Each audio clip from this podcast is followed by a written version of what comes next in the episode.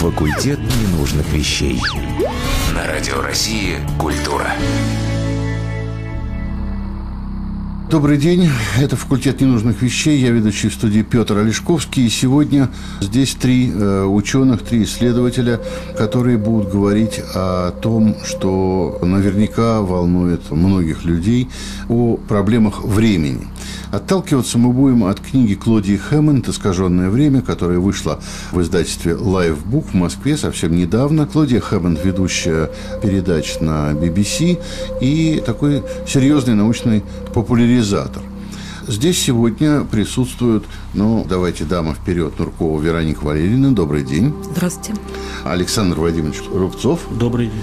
Вероника Валерьевна психолог, Александр Вадимович философ и культуролог, и историк, и Александр Петрович Левич, физик по профессии, работающий э, доктор биологических наук, занимающийся проблемами времени. Добрый день. Добрый день. Книга, как всегда, у нас повод – как бы отправная точка. Мне всегда хотелось, чтобы наша беседа как-то подтолкнула наших слушателей пойти и купить книгу, которая кажется мне интересной и не лишней для прочтения. Но вот время – это такая уловимая или неуловимая, мы давайте это обсудим, субстанция или что-то еще, я не знаю, что такое время. Я хочу попытаться узнать это сегодня, за тот короткий час, что мы будем беседовать. То, что всегда глубоко волновало людей с той поры, как они, скажем, стали записывать свои мысли и таким образом донесли их до нас. Вот что такое время? Кто ответит на этот вопрос? Я думаю, что никто не ответит. Просто возьмет и не ответит, да? Ну, есть же слово «время». Как-то это слово зачем-то существует – ну, я думаю, мы смущаемся в ответе, потому что есть разное время. Что конкретно? Без прилагательного это плохо. Правильно. Трудно понять, да. Да, очень хорошо, продолжайте. Я и Но ну, хочу такого Меня, разговора. конечно, может интересовать только психологическое время, и я думаю, что ну, если позволить чуть более пространное рассуждение, да. можно говорить, допустим, об ощущениях времени. Самая простая вещь. Вероника Нуркова, доктор психологических наук профессор факультета психологии Московского государственного университета имени Ломоносова. Область научных интересов – психология автобиографической памяти человека, экспериментальная психология личности, психология познания и когнитивных процессов, культурно-историческая психология – и уже тут начинается загадка, потому что ощущение, как психологическое явление, получается, когда какой-то физический агент действует на наши сенсорные системы. Хорошо, мы к этому А вернемся. какой же агент действует в данном случае? То есть ощущение есть, а агента как будто бы нету. А, Сразу возникает Хорошо. загадка. А, мы, загадка со временем возникает всегда, и тем не менее это одно из самых частых слов, которые мы употребляем. Пожалуйста, Александр Владимирович. Ну, вот я не помню эту замечательную цитату из Эйнштейна. По-моему, она чуть ли не в этой же книге приведена. Да, да, да, да. Что время нужно только для того, чтобы все не случилось одновременно. Совершенно верно, так она и звучит. Там, ну, замечательно. Александр Рубцов кандидат философских наук, заведующий лабораторией социокультурного прогнозирования, а также лабораторией междисциплинарных исследований общественного сознания, руководитель Центра философских исследований идеологических процессов Института философии РАН. Но на самом деле, вот я совершенно согласен с вами, что есть, кроме того, время культурное, есть время художественное, есть время политическое, есть время историческое. Вот ровно поэтому я старался, чтобы набор ученых, которые сидят за нашим столом, был разный. Потому что э, вот э, я не зря говорил о моментах, когда человечество начало записывать свои мысли и впечатления. Мы знаем, например, что в Древнем Египте существовал бог тот, который назывался не иначе, как владыка времени, Бог мудрости и счета, управитель всех языков. Вот мне кажется, что в этой формулировке уже заложены некие, некое отношение к времени, как к счету, мудрости, многоликости мира и владыка времени, владыка всего того, что дает человеку ощущать себя человеком и описывать пространство вокруг себя. Хорошо, вот вы сказали, что есть психологическое время, есть время, скажем, историческое, и каждый из вас готов поговорить на эту тему, и сейчас мы будем об этом говорить. Но вот у нас есть часы, вот они у меня есть, они тикают, и они тикают э, первую треть нашей передачи, и в какой-то момент звукорежиссер скажет мне, мы прерываемся, нам нужно уйти на рекламу, время нашей, части нашей передачи истекло. Значит, все-таки, Александр Петрович, все-таки мы можем отфиксировать время при помощи часов, и мы живем с часами, правильно? Конечно. Если говорить об Эйнштейне, это именно его фраза. Ему фольклор приносит, что время – это часы. И он показал на свои наручные часы в ответ на ваш вопрос, что такое время. Александр Левич – современный биолог и эколог, доктор биологических наук – заведующий кафедрой моделирования природных референтов времени в Институте исследований природы времени, заведующий кафедрой моделирования природных референтов времени в Институте исследований природы времени, ведущий научный сотрудник биологического факультета МГУ имени Ломоносова. Но в самом деле, конечно, время не часы. Часы – это всего лишь способ измерения времени. Вообще, когда мы говорим про время, в быту это время, а когда говорим в науке, оно расщепляется на несколько ипостасей. Одна ипостась – это главное, это сама природа времени, время как явление, время изменения – а дальше мы начинаем измерять эти изменения, появляются часы, а дальше мы пытаемся это фиксировать, что же это такое, и возникают умозрительные модели времени, некие конструкты, которыми мы пользуемся с помощью нашего мышления. Это человек разбил время на секунды, минуты, или принял к сведению те физические законы, которые, безусловно, существуют? Человек для измерений создает эталоны. Есть термометр, есть метр, а есть способы измерения времени, и они в истории человечества были совершенно разные. И от клипсидр, которые лили воду, э, до атомных часов, которые мы сейчас используем. В 1900 году там был принят Ну, часы-то эталон. были те же. Что часы? 12 часов э, 60 секунд. Это условность. А. Это условность, которая нам удобна для измерения времени. Это наш эталон. Эталоны времени могут быть разные, и часы по своей природе могут быть разные. И главное, что их отличает, это равномерность хода. Есть равномерность хода, которая связана с физическими законами, с вращением планеты вокруг Солнца, с вращением Земли вокруг оси. Есть эталоны, которые связаны с колебаниями внутри атомов. Это современный эталон. Поговаривают о пульсарном эталоне. Он стабильнее, точнее других существующих.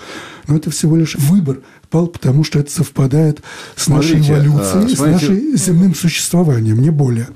А, есть Смотрите, часы- вы сами сказали, что существуют разные как бы, точки отсчета, но тем не менее и пульсар, и атом, и вращение вокруг Солнца сводятся все равно к некому стандарту, который одинаков. Или он выбран человеком для того, чтобы Нет, он проще было считать Он время условен- жизни. Он условен и связан с земными условиями существования человека и с преобладанием в нашей информации электромагнитных волн. Поэтому атомные часы и часы, связанные с движением Земли, они наиболее привычные и наиболее совпадающие с нашим ощущением времени – ну, в проблеме времени, наверное, главное не это. Главное не то, как его измерять, хотя это очень важно. А главное все-таки, что же такое само время. Ну, я задал этот Да. вопрос, вы И- не пожелали ответить Нет, сначала. я боюсь, а что- теперь, наконец, мы начинаем говорить. Я боюсь, что э, здесь все не так просто, потому что время в науке исходное и неопределяемое понятие. Оно есть во всех науках и во всех исходное и неопределяемое. Наука не занимается Как этими- любовь. не занимается этими исходными неопределяемыми понятиями, но ими пользуется. И если мы хотим содержательно говорить о времени, мы должны что-то сделать с нашим понятийным базисом.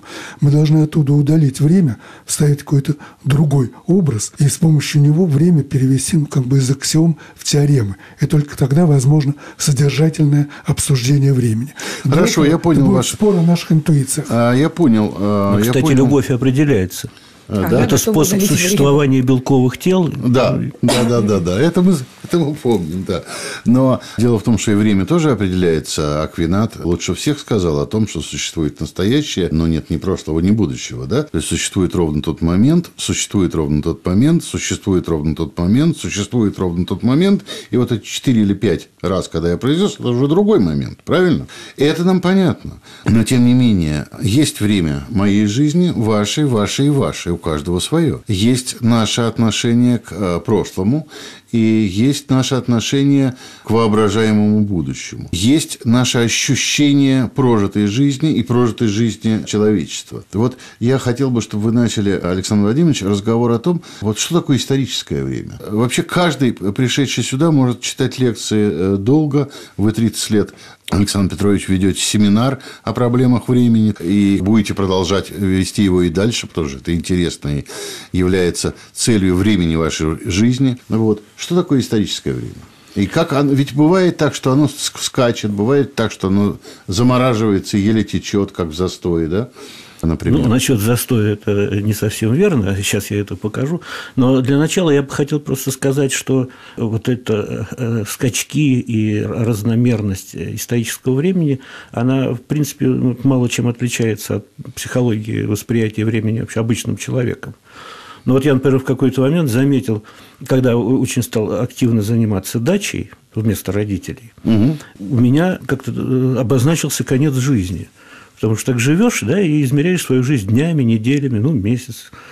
А когда у как тебя серьезное такое измерение, как сезон, ты уже как-то примерно видишь, сколько тебе их осталось, и как по-другому относишься вообще к собственному концу и ко всему на свете. А, ну, таких много сюжетов вот, в индивидуальном восприятии времени. Значит, индивидуальное время тоже течет по-разному. И об этом ну, это, всегда говорят конечно, и врачи, об этом и психологи. еще много, много чего расскажут. Да. Но что касается исторического времени, то здесь тоже, конечно, все бывает по-разному. Я бы просто хотел отметить прежде всего ну, открытие медленного времени, которое очень сильно все изменило. Ну, прежде всего, это школа аналов и Бродель. Угу. Это люди, которые открыли медленные ритмы, длинные волны эволюции. В результате пришли к выводу, ну, как выразился Бродель, что все, с чем мы имели дело до сих пор, это пыль событий, событийная история, которая представляет собой только нечто, происходящее на поверхности. А на самом деле есть длинные процессы, ну, например, изменение практик повседневности, структур повседневности, одежды, питания, там, разного рода отношения, в том числе половые системы наказания и так далее. Их не видно, как мы не видим изменения движения часовой стрелки. Но если посмотреть на больших знаете, интервалах, видим. то увидим. Видим. Если мы посмотрим на, то, на фотографии наших дедов или э, родителей, отлично мы увидим и э, разницу даже в фигуре даже э, в, во взгляде, не говоря уже о кепке, парусиновых штанах, портфеле или сумочке и так далее, и так далее. Ну, Но я, я это имел в виду, потому что часовую стрелку, ее движение не видно непосредственно. Когда ты смотришь на больших интервалах, то там, конечно же, это видно. Хорошо. Позвольте вернуться к этому. Мы сейчас должны уйти на короткий перерыв. Оставайтесь с нами. Это факультет ненужных вещей. И госпожа Нуркова, господин Рубцов и господин Левич сегодня обсуждают здесь проблемы времени. Что это такое и чего это мы тратим свое время для того, чтобы об этом говорить. Факультет ненужных вещей и очень нужных людей. Продолжение после перерыва. Итак, это снова факультет ненужных вещей. Мы говорим о времени. И вот буквально три секунды назад девушка, которая записывает нас, наш звукорежиссер, сказала, одну секунду, мы сейчас там поставлю точку, и мы начнем. Мы все время все время говорим о времени. Постоянно. Наверное, это самое частое цитирование этого слова. Э, мы без этого просто не можем. Наши фразы построены на этом. Вместе с тем, это то, я еще раз с самого начала я сказал, субстанция или не знаю что, то, что невозможно схватить, невозможно наверное, можно только почувствовать и описать. Ну вот у нас есть э, Вероника Валерьевна Нуркова, психолог, и вы обещали говорить о, о психологическом времени, то есть о времени человека, как я понимаю, да? Да, я даже готова вас расстроить, что и время психологическое, оно тоже разное. Оно Конечно. возникает в разные моменты развития самого человека я начала, уже сказала пару слов про ощущение времени. Это совсем просто. Это, конечно, никакое не время в философском или в историческом смысле. Это просто такой дополнительный результат работы нашей когнитивной системы, ну, нашего разума, который фиксирует различия наших ощущений, вполне невременных. То есть, если что-то изменилось, значит, прошло время. Очень просто. А вот дальше уже становится несколько сложнее. А если не изменилось, все а равно если не изменилось, прошло? не прошло время. Ну как, вот я люблю ну, например, свою жену. Нет, я имею в виду... И ничего не изменилось с тех нет, пор, нет, на самом деле нет. изменилось. А, я имею в виду гораздо... Время прошло. Нет, я имею в виду гораздо э, более элементарные события. А, например? Два, э, прозвучала нота «до» и нота «до», или прозвучала нота «до» и нота «си». Во втором так. случае человеку будет казаться, что время прошло. В первом случае, ну, он, может быть, даже может рассуждением прийти к тому, что время прошло, но он не будет этого чувствовать. То есть, должно быть некоторые изменения в ощущениях физи- таких физиологических. Это не, опять я с вами не согласен. Прозвучала нота до, до. Через какое-то время прозвучала нота до, до. Или они прозвучали так, до, до. Если я задумаюсь, mm. я пойму, что что-то произошло, потому что второй раз прозвучала нота Ваше, до. Во-первых, в вашем примере между ними случилась пауза, да. а во-вторых, вы сказали, если я подумаю. Я пока про мысли вообще не говорила, я так. говорила про ощущения. Так. Следующий шаг – это мысли. А это уже более высокий уровень развития психических процессов. И здесь время появляется вот в том смысле, про который, наверное, вы имеете в виду. А я имею в виду еще Джеймс Великий, один из основателей э, научной психологии, говорил о том, что э, ну, сформулировал гипотезу, которая называется гипотеза когнитивной нагрузки. Да. То есть чем больше нам приходится вкладывать мыслительных усилий, тем более продолжительным кажется нам этот временной период. И здесь возникает функция времени. Зачем оно нам? Почему мы все время говорим? Вы только что сказали, вместе с тем. Это, то есть э, состояние двух событий во времени, до, после. То есть даже не употребляя слово время, мы все время их... Конечно. А все время к нему, опять же, все время к нему адресуемся.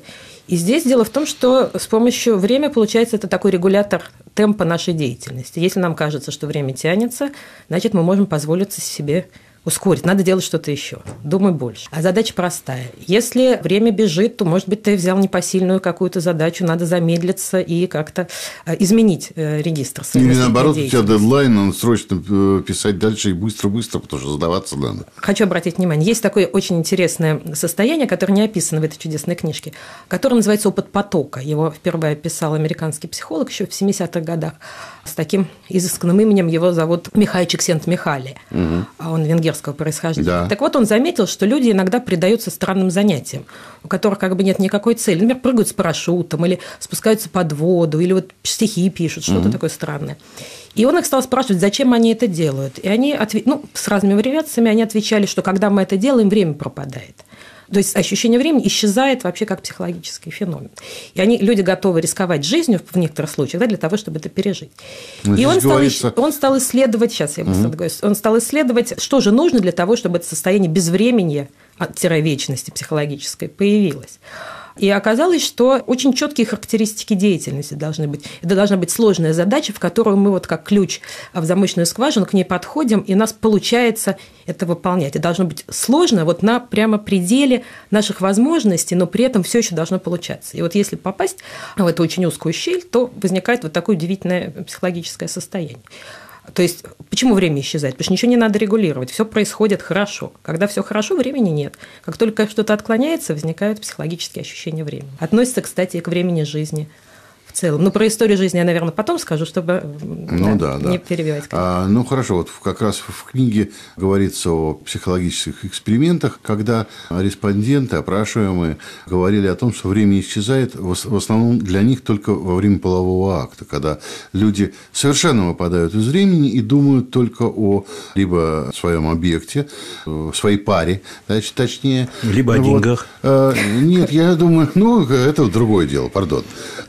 Мы обсуждаем э, чистую любовь, вот, а не отношения, э, которые покупаются за деньги. Хотя, наверное, для того, кто их покупает, может быть, тоже... Но там время проблема... как раз значимо. Э, нет, как раз проблема выпадения из времени тоже происходит. Понятно, что в любом случае мы надеваем на себя свою одежду временную, когда мы говорим о времени, и тем не менее, все-таки все, вот, скажем, Эйнштейновское описание мира, новая схема, которая пришла на смену ньютоновской модели, да, она напрямую связана с пониманием времени, правда? Нет.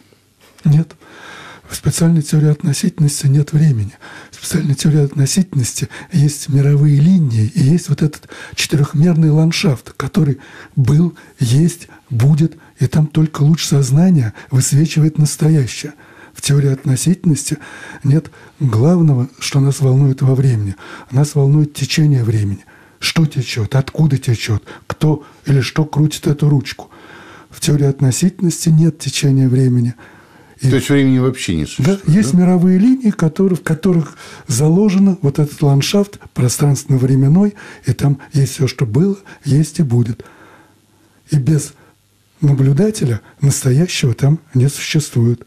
Никогда не понимал теорию относительности, честно, если говорить. Много читал всяких в детстве популярных книжек о том, как Билли и Джо стреляются, и одна пуля летит быстрее другой, и в результате там, и так далее, и так далее. А как Ахилл догоняет черепаху и догнать ее не может. Но, тем не менее, а, мне кажется, что, я не знаю, может быть, это в общей э, теории Эйнштейна нет, но в, в первой, мне казалось, время-пространство понятие существует. Я время и пространство существуют, но там нет главного, чем характеризуется время. Там нет течения времени. Время там просто формальный параметр. А вот мировые линии, то есть существование во времени, оно есть – но там нет его течения. Вы сами сказали, нет существование во времени. Это, вот эта философия мне уже совершенно непонятна, потому что мне кажется, что я живу и умираю, моя мама живет, и дай бог ей жить как можно дальше. Вот это вот э, я говорю о том, что мы натягиваем на себя некие одежды временные, условно говоря, чтобы понять, что происходит. Да? Когда, Александр, э, вы говорили о том, что время есть часовая стрелка, которая не видна, а секундная, которая заметна, и тем не менее значит, существуют некие изменения в истории, которые только специальным, ну, как бы усилием мы можем заметить. Давайте просто исходить из э, нашего времени жизни. Вот, ну, скажем, я не знаю, момент прихода Ельцина к власти, например. О, да? вот, э, вот. Как, как, как быстро... Как ты предугадал. Я как раз хотел э, как быстро поговорить о том, что вот эти вот эксперименты эксперименты с индивидуальным восприятием времени, они э, точностью воспроизводятся в том, что касается времени политического. Можно э, попросить, скажем, человека, лучше нарисовать отрезками, потому что когда даты знают, там начинают уже быстро высчитывать.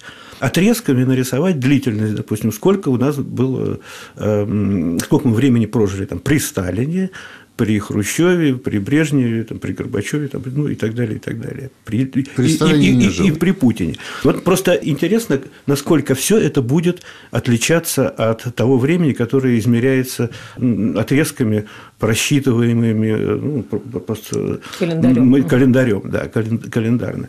Вот есть то, что называется логарифмические искажения восприятия времени а, в том числе. Но вот э, с этой точки зрения как раз очень важно восприятие не только количества, потому что сейчас мы говорим о том, длинный этот отрезок был или короткий, но и качество, потому что ты не случайно заговорил про застой с точки зрения событийной истории, это действительно был застой на уровне такой поверхностной политики, ничего не происходило.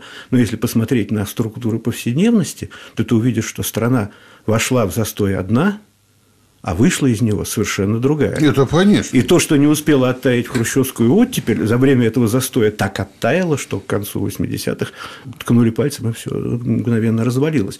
Вот э, эти вот длинные волны, то, что находится внизу, они очень важны. В том числе они важны в анализе того, что сейчас происходит. Потому что мы опять же смотрим на э, то, что есть сейчас с точки зрения поверхностных событий.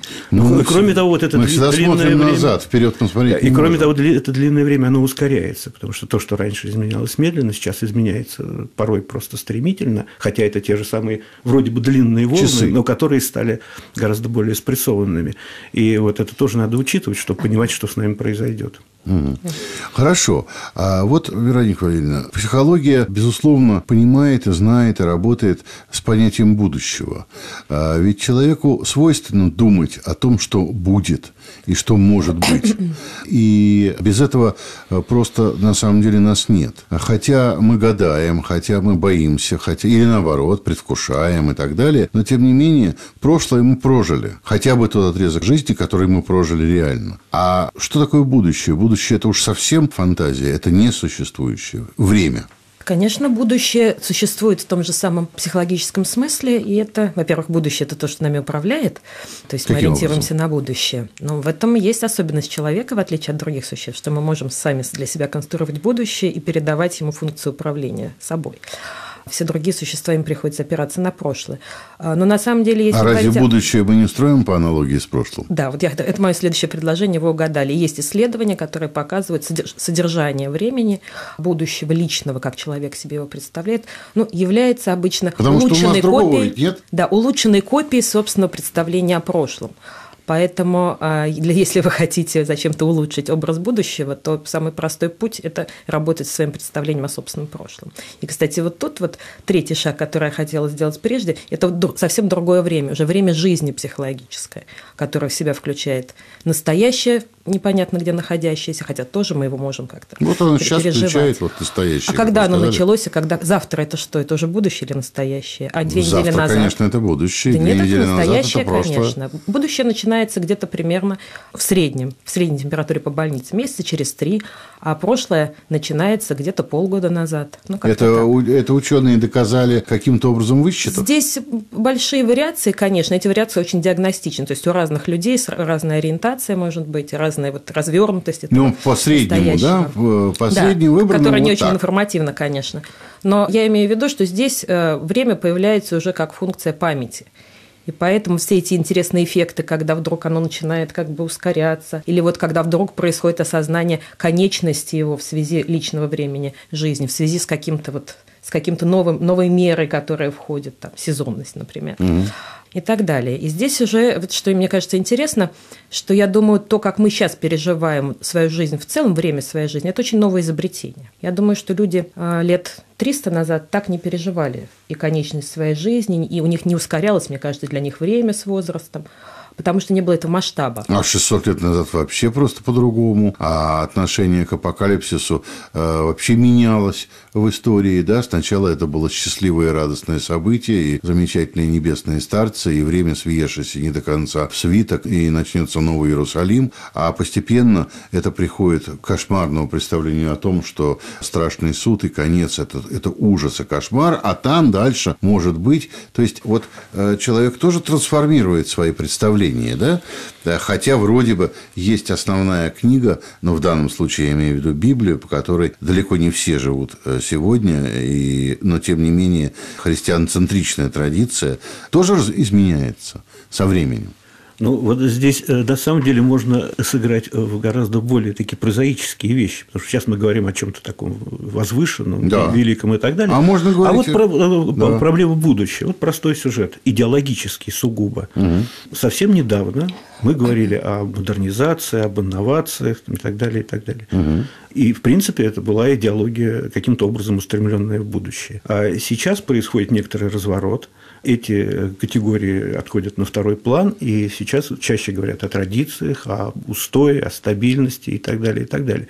Вот э, совершенно явственный идеологический разворот, который вообще не связан ни с апокалипсисом, ни с чем, а просто с обычными ситуациями в нашей политической жизни, которые отражаются таким образом в идеологии. Ну, это всегда, наверное, так происходит, когда не сработал э, один ход, придумывают другой, и, безусловно, ровно два вектора, да, две вектор вперед или вектор назад. Вот вперед вроде как не сработало, давайте теперь назад. А я понимаю, что так, так наверное, это и происходит в политике. Вопрос, а. как смонтировать это. Может ли человек одновременно быть вперед и назад? А может? Я думаю, что может, потому что время наше фрагментарно, оно неоднородно.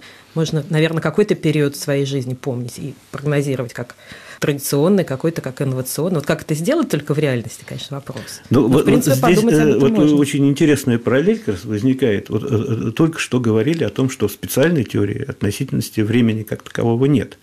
Но, между прочим, э, в теории цивилизации происходит э, нечто подобное, потому что вот модерн, ну, в таком большом смысле слова, то, что началось от, Стиль. от, от нового... Ар, нового. Нет, ни в коем случае, нет. Это то, что, это то, что идет от нового времени. А, ага, модерн в философском mm. большом смысле. Да. Вот. А это как раз была цивилизация времени. Там была стрела времени, там был прогресс, э, там была идея изменения, развития и так далее, и так далее. А с чем, надо сказать, покончил благополучно постмодерн. И постмодерн – это уже культура не времени, это культура пространства, Поэтому не случайно он родился в архитектуре, и его так возлюбили географы. Они просто носятся с постмодерном, как с писаной торбой. Это совершенно другое восприятие. Ну, это отдельный разговор, но у меня, конечно, есть полное ощущение, что мы вошли в новую формацию времени, и как бы история новейшая закончилась, а началась какая-то новая, там, я не знаю, как ее никак еще не назвали, но, тем не менее, ощущение времени таково, что сжатое время общения, скорость передвижения и коммуникаций ровно рождают совершенно новое общество, в котором мы уже живем. И, наверное, поэтому восприятие а, прошлого часто столь трагедийно, да плюс еще в нашей стране, когда развалилась империя и произошли такие перемены в сознании. Да? Я вот смотрю, Александр Петрович слушает, но не хочет дополнить. Что могли бы вы сказать вот об этом восприятии, скажем, исторического времени? Дело в том, что вот мы действительно, отталкиваясь от книги о восприятии времени, говорим или социальном восприятии или об индивидуальном восприятии времени. Но меня-то больше всего волнует, откуда берется сами изменения. И изменения и время – это почти синонимы.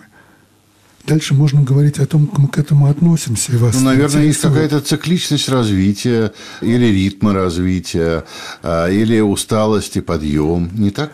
Конечно, конечно, но вы э, говорите об эмоциях. А что за ними стоит, почему все меняется, каковы законы этих изменений. А, вот да, это, это задача изучения времени. А вы думаете, что э, такие законы существуют? Более того, так сказать, наука этим именно и занимается. И какие законы вся, развития э, сообщества? Вся, вся наука, она устроена или это динамика, или это обычная классификация. Так. И динамика есть во всех науках. И задача этих наук, найти эти законы. В точных науках эти законы найдены, они называются уравнениями движения. В других науках к таким законам стремятся.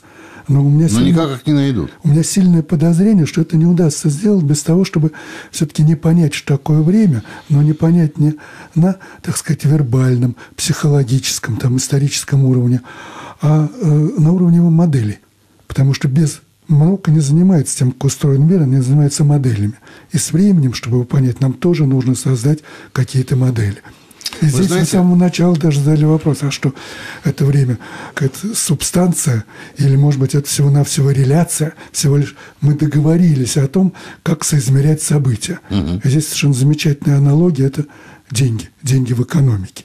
Вообще-то в экономике существуют услуги и товары – но деньги существуют таким Для хорошим, понимания. хорошим мерилом. Угу. И тогда получается, что это реляция. Это всего лишь навсего э, способ со соизмерить то, что реально существует в мире, как происходит изменение.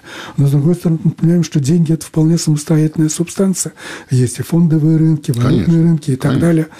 Поэтому субстанции без реляции не бывает. И, может быть, мы сумеем и в проблеме времени найти вот эту субстанцию который меняется в нашем мире и создает вот эти изменения. Причем вряд ли эта субстанция единственная. Наверное, есть несколько субстанций в физическом мире, которые порождают несколько физических взаимодействий. Я очень сильно подозреваю, что есть субстанция, связанная с жизнью, причем независимая, невзаимозаменяемая с физическими субстанциями. То, что отличает живое от неживого, живое от яйца – эта грань между костной и живой материей, она пока в науке не преодолена. То есть мы э, говорим о душе, да? А условно мы, говоря, нет, о том, что нет, ощущается нет, мы, мы пока говорим о вита. Мы говорим о том, чем живое отличается от неживого. И вполне возможно, что на уровне живого еще существует субстанция, которая порождает нашу психику и отличает сознательную жизнь от жизни несознательной. Но это всего-навсего модель, когда и сознание, и организм, и физические объекты являются некими зарядами, излучающими или поглощающими некоторую субстанцию. Энергию. Ну, скажем Субстанция. так. Время как, время это как суб... энергия – это, это суб... понятная вещь. Э... А, мне, во всяком случае, я могу понять, что я это ощущаю. Но дело в том, И... что энергия – это настолько же, так сказать, исходное понятие, которое также требует своего моделирования. Хотелось быть точнее. Но я с вами согласен. Давайте У, уловить, это, уловить это нельзя, да, на весах взвесить нельзя. Но вы знаете, я очень хорошо помню давние споры, которые велись однажды на охоте в абсолютно отъединенном пространстве между между физиком и лириком, да, и физик говорил, ну, вот мы пишем уравнение, и мы можем доказать, что там а квадрат плюс b квадрат равно, извините, не помню по школе, что ему равно, я никогда не знал. То что я ему отвечаю? А я никогда не знал. Я, там, скажем, теорему Пифагора-то доказать не мог. Я не представляю себе, мне это неинтересно. Но я занимался историей, скажем, и я знаю, что, а, я могу посмотреть в энциклопедию и узнать, когда произошло то событие. Дальше. Я знаю, как критиковать источник, меня научили этому. А дальше это уже набор моих знаний и интуиция. И ровно это отличает мою науку от вашей науки. А хотя, если говорить серьезно, то все, что я знаю из разговоров с серьезными физиками, в результате, в конце концов, приходит тоже к интуиции, которая основана на знаниях. И таким образом точная наука и неточная наука имеют некое схождение в каких-то высоких мирах. Но все-таки, конечно, история и наука неточная. История, э, да, пожалуйста. Вот ровно потому, когда Сейчас я учился на, когда я учился на истфаке, мне казалось, что я найду вот этот ритм. Хлебников его моделировал, да, и так далее. И много есть таких схем, которые вроде вот Бога за бороду поймали. Но не дается ну, Бог, ну, борода вспом... выходит из Вспомните Гумилева с его энергией пассионарности и циклами развития этноса. Чушь это так сказать, тем не менее, это точка зрения, которая э, близка вот к такому субстанциональному пониманию времени. Там тоже есть энергия, а, есть потоки, есть, которые есть, создают законы э, Есть этносов. некий подход, да, действительно, мы видим, э, ну, э, это, наверное, Александр лучше расскажет, что есть момент, когда каждое сообщество переживает некий взрыв и развитие, а потом это гаснет, да, но э, никак это не доказано. Ну, я как раз э, хотел э, зацепиться за то, о чем говорили немножко раньше, это к вопросу о точности и инструментальности в истории. Знаете, точная наука, э, история неточная, это такой разговор очень отвлеченный, но есть все-таки какие-то инструменты, с которыми интересно работать. Ну, например, синхронистическая таблица. Вот если вы возьмете человека, который наизусть знает все даты, угу а потом покажете ему вот этот вот это образ визуализированного времени в синхронистической таблице. Ну да, что Когда было он видит, Египте, что, что было одновременно, да. что происходило в культуре, там, допустим, в философии, что происходило в России, во Франции и так далее, и так далее. Когда он увидит длительности, сколько, допустим, жил Шлегель, и что он за свои эти сто лет жизни вообще-то успел э, увидеть и пережить, и так далее, и так далее. Это совершенно э, другое ощущение. Я повторяю, даже если ты знаешь наизусть все даты. Вот эта визуализация дает э, совершенно другой инструмент. А я в свое время даже играл с этим в отношении будущего, о котором мы тут говорили несколько так уничижительно. Я придумал такой синхронистический прогноз – вот если взять эту синхронистическую таблицу, вычистить ее, сделать ее пустой, а потом опрокинуть относительно нуля от нынешнего времени в будущее, и туда заносить назначенные события, события, о которых мы знаем, что они произойдут. Ну, например, в экономике, в социальной сфере, во внешней политике, во внутренней политике и так далее, и так далее. А это было где-то в начале 90-х, тогда это было очень интересно. И вот такой инструмент, он тоже дает э, понимание каких-то, ну, может быть, опасных э, синхронизаций что вот в, этот момент этого делать не надо, потому что в этот момент, допустим, произойдут какие-то сложные процессы в социальной сфере, народ напряжется, и тут же кончится трансляция какого-нибудь сериала, бабки вообще озвереют, ну и так далее. И лучше перенести, скажем, это политическое действие на пораньше или на потом, и То так есть, далее, и так нет, далее. Так ну, что инструменты здесь есть. А, ну, понятно, что звездочеты и мудрецы всегда были и при султанах исполняли роль провидцев, Спасибо, брат. оправдываясь, безусловно, на знание истории, знание неких законов, которые ощущаются, есть. Не всегда работают стандартно, но очень часто по отстроенным схемам. И это, видимо, говорит о том, что мы не столь... Или мы исчерпали возможности жизненных схем, да, они у нас более-менее одинаковые. Вот когда занимаешься историей, то там иногда понимаешь, что Маркс прав, иногда, что Маркс не прав, но тем не менее, в общем, кому выгодно, что происходит, почему стирается э, как бы спокойствие и нарастает взрыв, да, Вот. Но, тем не менее, такого прямого закона и прямого ритма, и прямого пульсара, который исходит четко, как часы а, от звезд, в истории, по-моему, не существует. В нашей жизни, по-моему, не существует. А, тем не менее, существует наше воспоминание и наше отношение ну, вот, к прожитому, к нашей биографии. Я подвожу это к Веронике Валерьевне, которая занимается этой проблемой. Начните, пожалуйста. Потом мы, наверное, прервемся на короткую паузу и продолжим дальше. Пожалуйста. Начать, я только упустила слегка вопрос. Начать а, вот как про, про время жизни. Я бы, про мне время кажется, жизни, да. да. Про время жизни и про наше отношение к, ко времени. Как мы, время. как мы запоминаем автобиографическое ну, время. Я как раз э, об этом и пыталась говорить, о том, что это э, некоторое культурное изобретение, безусловно, которое совершенно не совпадает с вот этими ощущениями времени, длительности коротких событий а, и даже с вот этими годовыми циклами, например, да, то есть тем, что как-то синхронизировано с, с миром внешним. И э, в этом смысле память о себе, о своей собственной истории – наверное, она как-то совпадает, корреспондирует с общей историей, но у нее есть очевидная специфика. Ну, например, а, мы живем,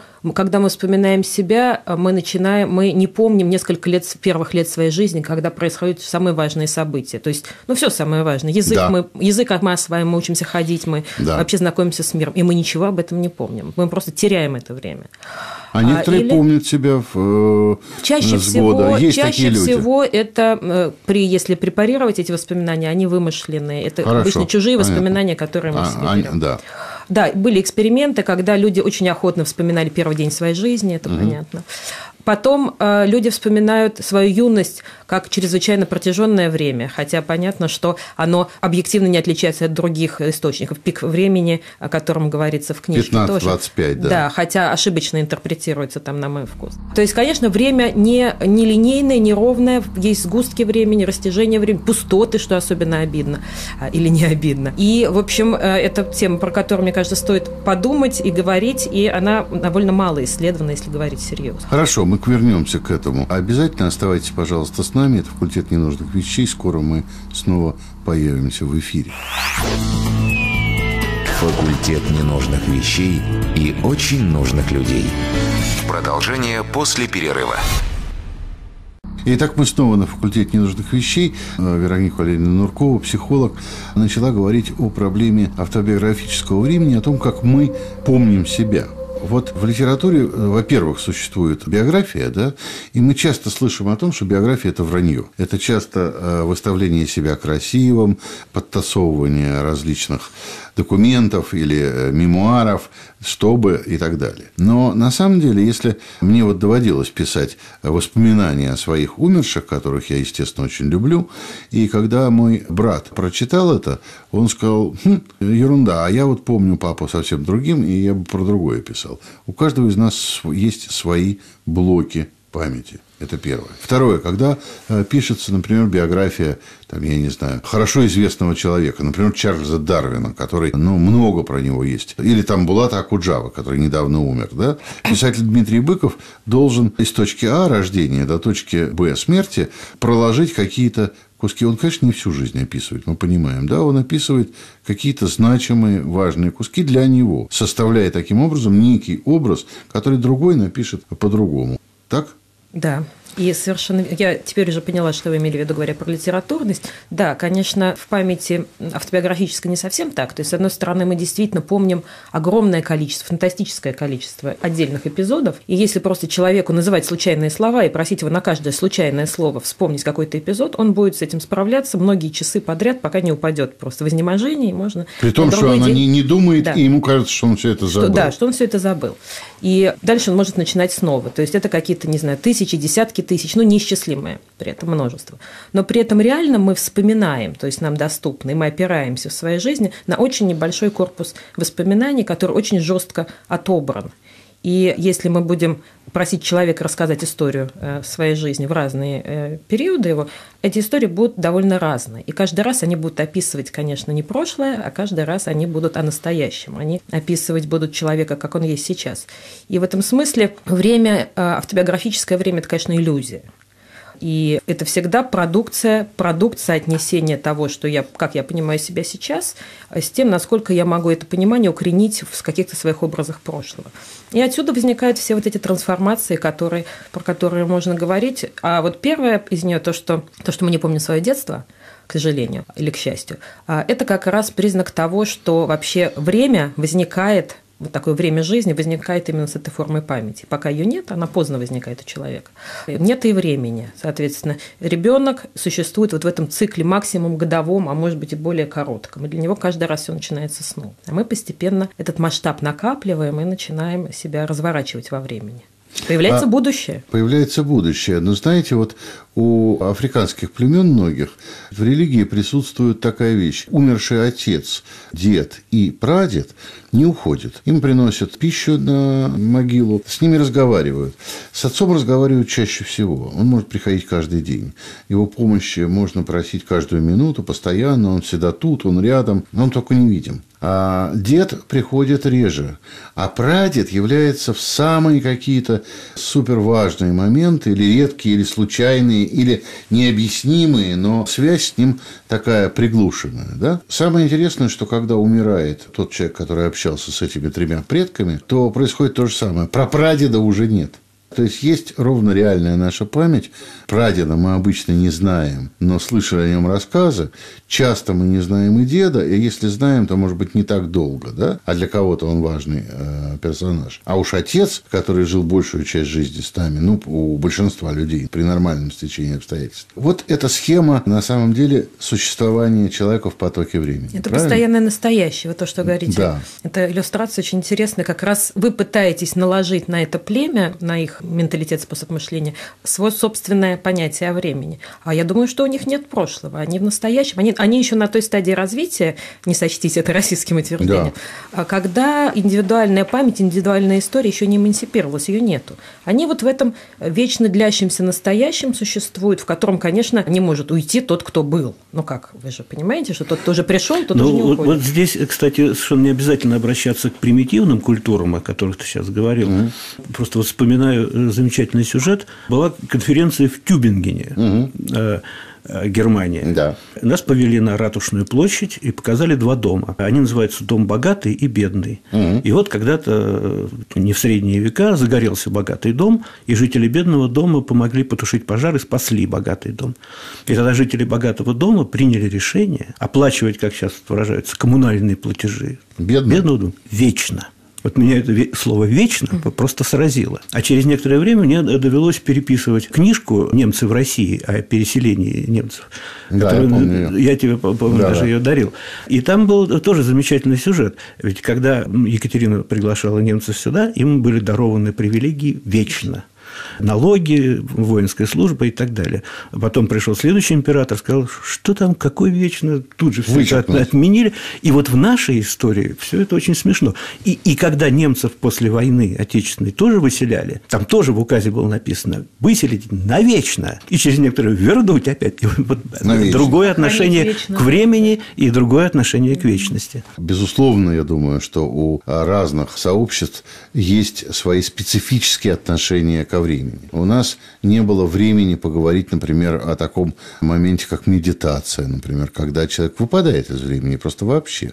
Вот. Причем это не обязательно свойство йога, который смотрит на свой пупок, но и монаха или, там, или верующего человека. Но есть. Человек придумал такую практику, чтобы действительно выпасть из времени, не существовать. И это положительно сказывается, как говорят психологи и врачи, на его душевном состоянии, потому что это есть некое успокоение. И, наверное, э, мысль о том, что мы живем во времени, все-таки нас как-то и подтачивает тоже, и старит.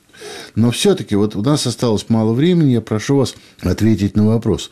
Время – это то, что все-таки физически существует, или это мы придумали для того, чтобы нам, я не знаю, не сойти с ума, не потерять ориентир?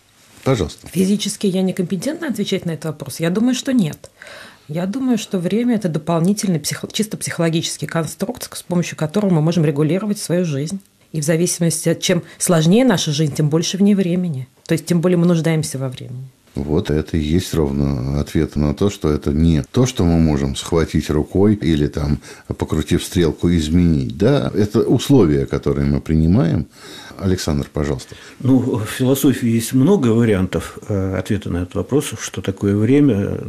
У Канта это просто субстанциальная форма. Да. Но есть и, и некоторые движения в самой философии. Скажем, философия постмодерна, она отказывается от э, вот этих вот постановок и более сосредоточивается на том, что Рорти называл смазыванием поверхности. Это смазывание поверхности между обществом и знанием, между политикой и наукой ну, и так далее, и так далее. То есть это такая вполне практическая работа. Философия в прежнем качестве начинает постепенно умирать, но тем не менее возрождается в порах реальной жизни. Так вот, с этой точки зрения время – это то, с чем просто надо учиться работать. Как выясняется, мы не всегда это умеем, поэтому попадаем в неловкие ситуации. А, понятно. Ну что ж, при всем уважении каждый или молчит, или выдает некую свою привычную его науке, его пониманию проблему, связанную со временем, а тем не менее время идет, мы заканчиваем передачу, и мы не договорились, мы не собирались договариваться, скажем честно, потому что разговор этот бесконечен. Тем не менее, кроме того, что сказал Аквинат, на мой взгляд, ничего более мудрого человечество не придумало. Да, пожалуйста. Все-таки э, вопрос, который ты задаешь, это вопрос сугубо философский. Тут звание академика присваивают пожизненно. Но когда ты представил меня как философа, я в таких случаях вздрагиваю, потому что звание философа присваивают посмертно. Поэтому не надо нам задавать такие вопросы на э, такого рода передачи. Ну, человек, который работает в Институте философии Иран, может быть назван философом по профессии. Поэтому я ни в коем случае не хотел как бы закапывать или обрубать время жизни наших замечательных коллег. Большое спасибо, что пришли. Всего хорошего. Спасибо вам. Спасибо большое. Это был факультет ненужных вещей.